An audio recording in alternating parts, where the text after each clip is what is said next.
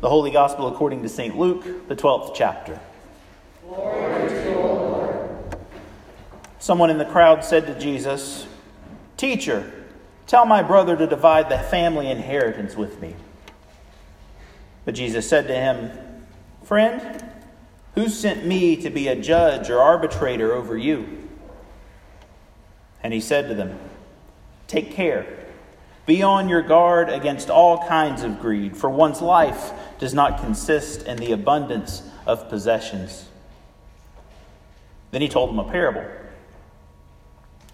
The land of a rich man produced abundantly, and he thought to himself, What should I do? For I have no place to store my crops. Then he said, I'll do this. I'll pull down my barns and build larger ones, and there I will store all my grains and my goods. And I will say to my soul, Soul, you have ample goods laid up for many years. Relax, eat, drink, and be merry. But God said to him, You fool, this night your life is being demanded of you, and the things you have prepared, whose will they be? So it is with those who store up treasures for themselves, but are not rich toward God. This is the gospel of our Lord. Praise to you, Lord Christ. Please be seated. And at this time, we'd like to uh, welcome Stephanie up for the last uh, Mission Support Temple Talk in our series uh, to share another opportunity how uh, God has blessed us with gifts to be about His mission and His ministry in this life and in this place.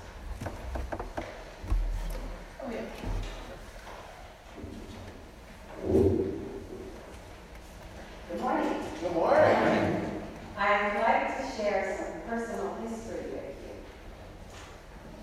Um, my testimony. I was brought up in the Catholic Church. My mom, my three siblings, and I went to church every Sunday. My dad, though he believed in God, didn't go to church because he worked at night and he slept in the morning. In fact, the people at church didn't even realize who my dad was. Every Sunday, my mom would give each of her four children a quarter to put in the basket when the offering time came. And then she put in cash. There were no envelopes then to keep track of what anyone gave. You just gave. Another thing you need to know about my dad is that he's kind of like Norman Groove. He couldn't whisper. and he was always on the move, and he, he had trouble sitting still for a long time.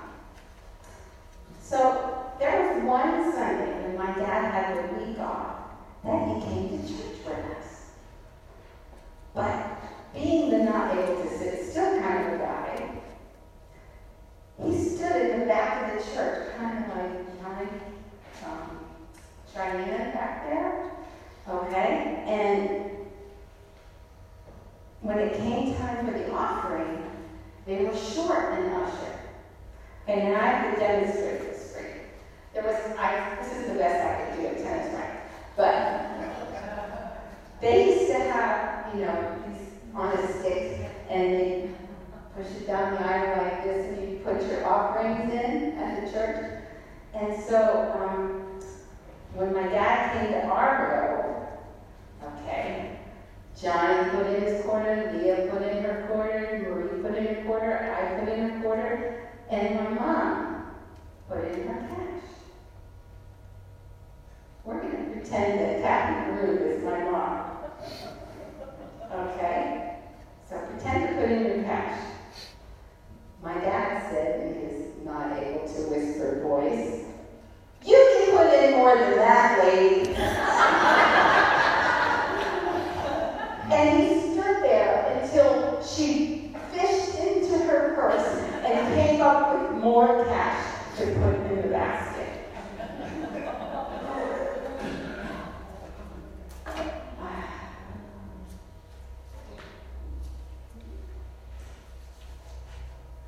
When Joe and I became Lutheran, it was the first time either of us had heard the word tithe. Where did that word come from? We inquired and we thought about it. We were not raised with such an idea. We learned that to tithe is to give one tenth of your first fruits to the work of God. First fruits? Hmm. Not what you can spare from the cash in your wallet? Joe and I thought long and hard about tithing. Malachi 3.10 says, Bring the full tithe into the storehouse, so that there may be food in my house, and thus put me to the test, says the Lord of hosts. See if I will not open the windows of heaven for you, and pour down for you an overflowing blessing. John decided that to make sure we were tithing and to be good Lutherans, we would get a separate checking account that we would call our God account. Anytime we earned any money, before depositing that money into our bank for paying bills and stuff, we would put 10% of that money that we earned in the God account. Then we would put the rest in our regular bank account. So every week we would go to St. Mark's with a check from the God account. We had a plan. That was 30 some years ago. Have been doing this ever since. It's amazing how God has blessed us and blessed that account. We have not only been able to give most of that to St. Mark's, but we have been able to sponsor some people on the walk to Emmaus. We have given to other Christian causes too. Because of the story about my dad and, and about my mom, and you know, we always had to put our quarter in, um, it is unthinkable to me to come to church without something to put in the basket.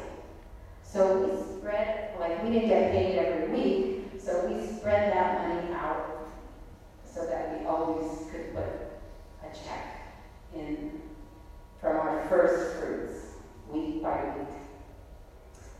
Now, I don't know if any of this applies or makes sense to you modern folks who give to the church online. I mean, you don't even have to remember your envelope. It's automatic for some of you. However, I think the God count is an idea worth thinking about. And that's what I would like you to do. And I would like that God will bless you and bless this body of Christ at St. Mark's. So, with that, will you pray with me?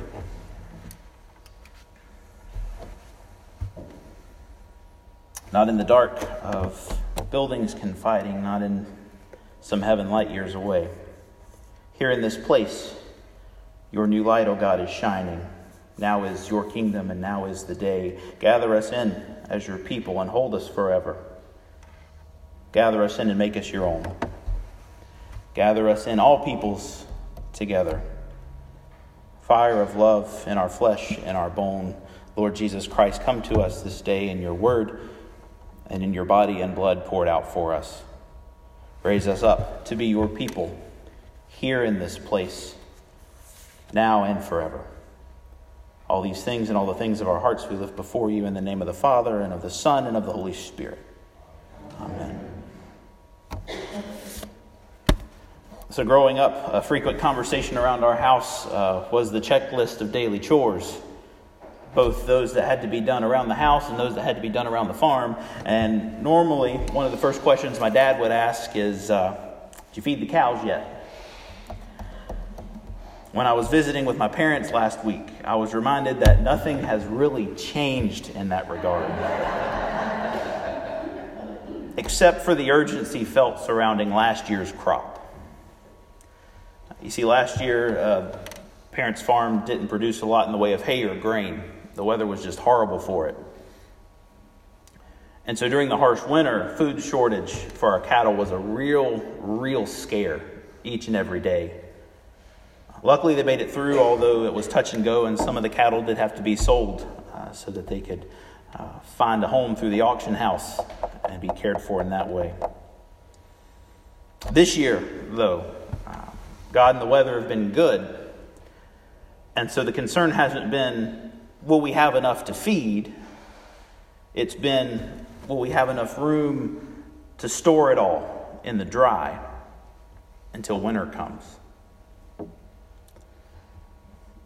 Rarely is anything simple when it comes to Jesus and his parables. His teachings may be straightforward, his parables may be familiar to us, particularly when we've heard them over and over again over the course of many years.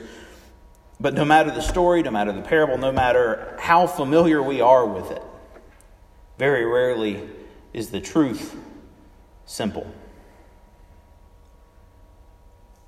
A listener in the crowds asked Jesus to tell his brother to share his inheritance, and it sounds like a reasonable request right? Jesus' ministry has been one marked by generosity and empowering people to share wealth and prosperity with those who otherwise may have nothing. After all, sharing is caring. But Jesus throws us a curveball, asking this man, Who am I to get in the middle of your family squabbles and tell your brother what he should or shouldn't do, particularly without ever knowing either one of you? Jesus sees that this person only has their own wealth and security in mind. And the kingdom of God, the kingdom that Jesus has come to proclaim, will have none of that. In the parable that follows, Jesus calls the successful landowner in his parable foolish. But in our eyes, that doesn't quite add up. He's shown himself to be a successful farmer and businessman. He's He's been blessed by God with an abundance of crops, and he's been shrewd enough to make safe, secure investments for his future by expanding his barn storage and making sure that he can live comfortably. To eat, drink, and be merry with the life that he has for the rest of his days. The author of Ecclesiastes in the eighth chapter uh, says that there's nothing better under the sun but to eat and drink and be joyful. For that will go with you in your toil, in your work, through the days of your life that God has given you under the sun. God wants us to be joyful, right? God wants us to relax and not worry, to take pleasure in the experience of life, to not stress over meeting our basic needs, to not stress over feeding the, the livestock or the animals, the people who are dependent on our care. Otherwise, why would God give us anything at all? Yet something isn't quite right. Because, of course, it's never that simple. None of us want to hear that this rich landowner is called foolish because his thought process and his actions mirror our own in so many ways. The harvest was surprisingly plentiful this year. I got a little extra income. What do I do with it? I've got to store it up for when I can find a rainy day. I need to be able to set myself up for the long haul. We pay into our retirement, we, we stick a little more back into savings. Some people have the luxury of buying a bigger house to fit whatever stuff it is they have, building a bigger barn for another year's use. No, we don't want to hear that that person is foolish because that would mean that anyone who shares that thought is foolish as well. And Mama didn't raise no fool. This lesson isn't simple because we trust that God wants what's best for us, both in our earthly pilgrimage and in the life to come. So it would reason that from time to time, God would bless us with an abundance of gifts to prepare us for the days ahead. But this lesson isn't simple because when we say God wants what's best for us, we trust that that means God wants what's best for all of us together, not just me, myself, and I. Look back at the parable. This wealthy landowner has a conversation with himself something that we would consider pretty arrogant if we heard anyone talking like that. There's no thought of the laborers who sowed, tilled, and harvested. No mention of the neighbor whose crops weren't as plentiful. No thanks to the God who provided the rain and the fertile soil for an abundance to flourish. And for Jesus, the kingdom of God has no room for talk of me, myself, and I. What's mine is mine. Good luck to you, buddy. Jesus isn't concerned that people are wealthy. He isn't upset that we save and set aside for our future. But God is deeply concerned with our well being and how we, how we are changed and continually transformed for the better. What matters to Jesus isn't that people have wealth, it's all about how we choose to invest what we have as children of God. Jesus is concerned with how we invest our energy and our attention because he knows that we invest in the things that we care about and the things that we want to nurture and help grow. This farmer had more than he could ever hope for, ever hope to use in his life, but it isn't enough. And so he makes sacrifices to store up more. The landowner and the person in the crowd who asked for his brother's inheritance seemed to only be interested in investing in themselves. And the question that Jesus seems to be asking all of us is how much is enough? How much do we really need to have stored away to meet our base needs? And how much is overkill?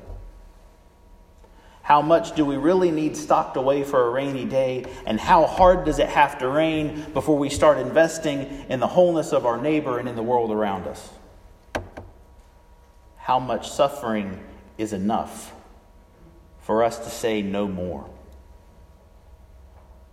How much trust do we place in, in the stuff in the savings account, in the stock market, to make us happy and satisfied? personal greed, being concerned with our own security, refusing to imitate God's character of blessing and generosity, will ultimately leave us alone with just me, myself, and I, surrounded by the stuff that we've guarded so well as the object of our true worship. Jesus is concerned that our, our financial stability, our our hoarding of goods, and our selfish desire for consistent comfort and luxury will become our ultimate goal in life. Knowing, knowing that God has called us into places that are impoverished and destitute and uncomfortable from time to time. And this isn't just a lesson for, for you or I in our personal goods and income. Jesus is talking about what we do as a community as well. Storing up wealth for ourselves while poverty and disease and hunger lay waste in our own country and around the world. Brings God's observational judgment to bear on people and communities alike. You fool. This very night, your life is being demanded of you, and the things that you've prepared, whose will they be? So it is with those who store up treasures for themselves, but are not rich toward God. Our life is demanded of us each and every day, each and every time we come to worship, to receive God's gift of love and forgiveness, to be in relationship with the Christ who is the same yesterday, today, and forever. And so, then, what does it mean to be rich toward God? God doesn't need our stuff. God will not delight in sacrifice or be pleased with a burnt offering, but a broken and contrite heart, O God, will not be despised. At the end of it all, at the end of all of this, what God desires and what Jesus is most concerned with is our worship. How what we do and what we receive here transforms and influences what we do out there. It would be too easy to just talk it up to, well, you can't take it with you, so you might as well give it away. And it's not even about rightful ownership.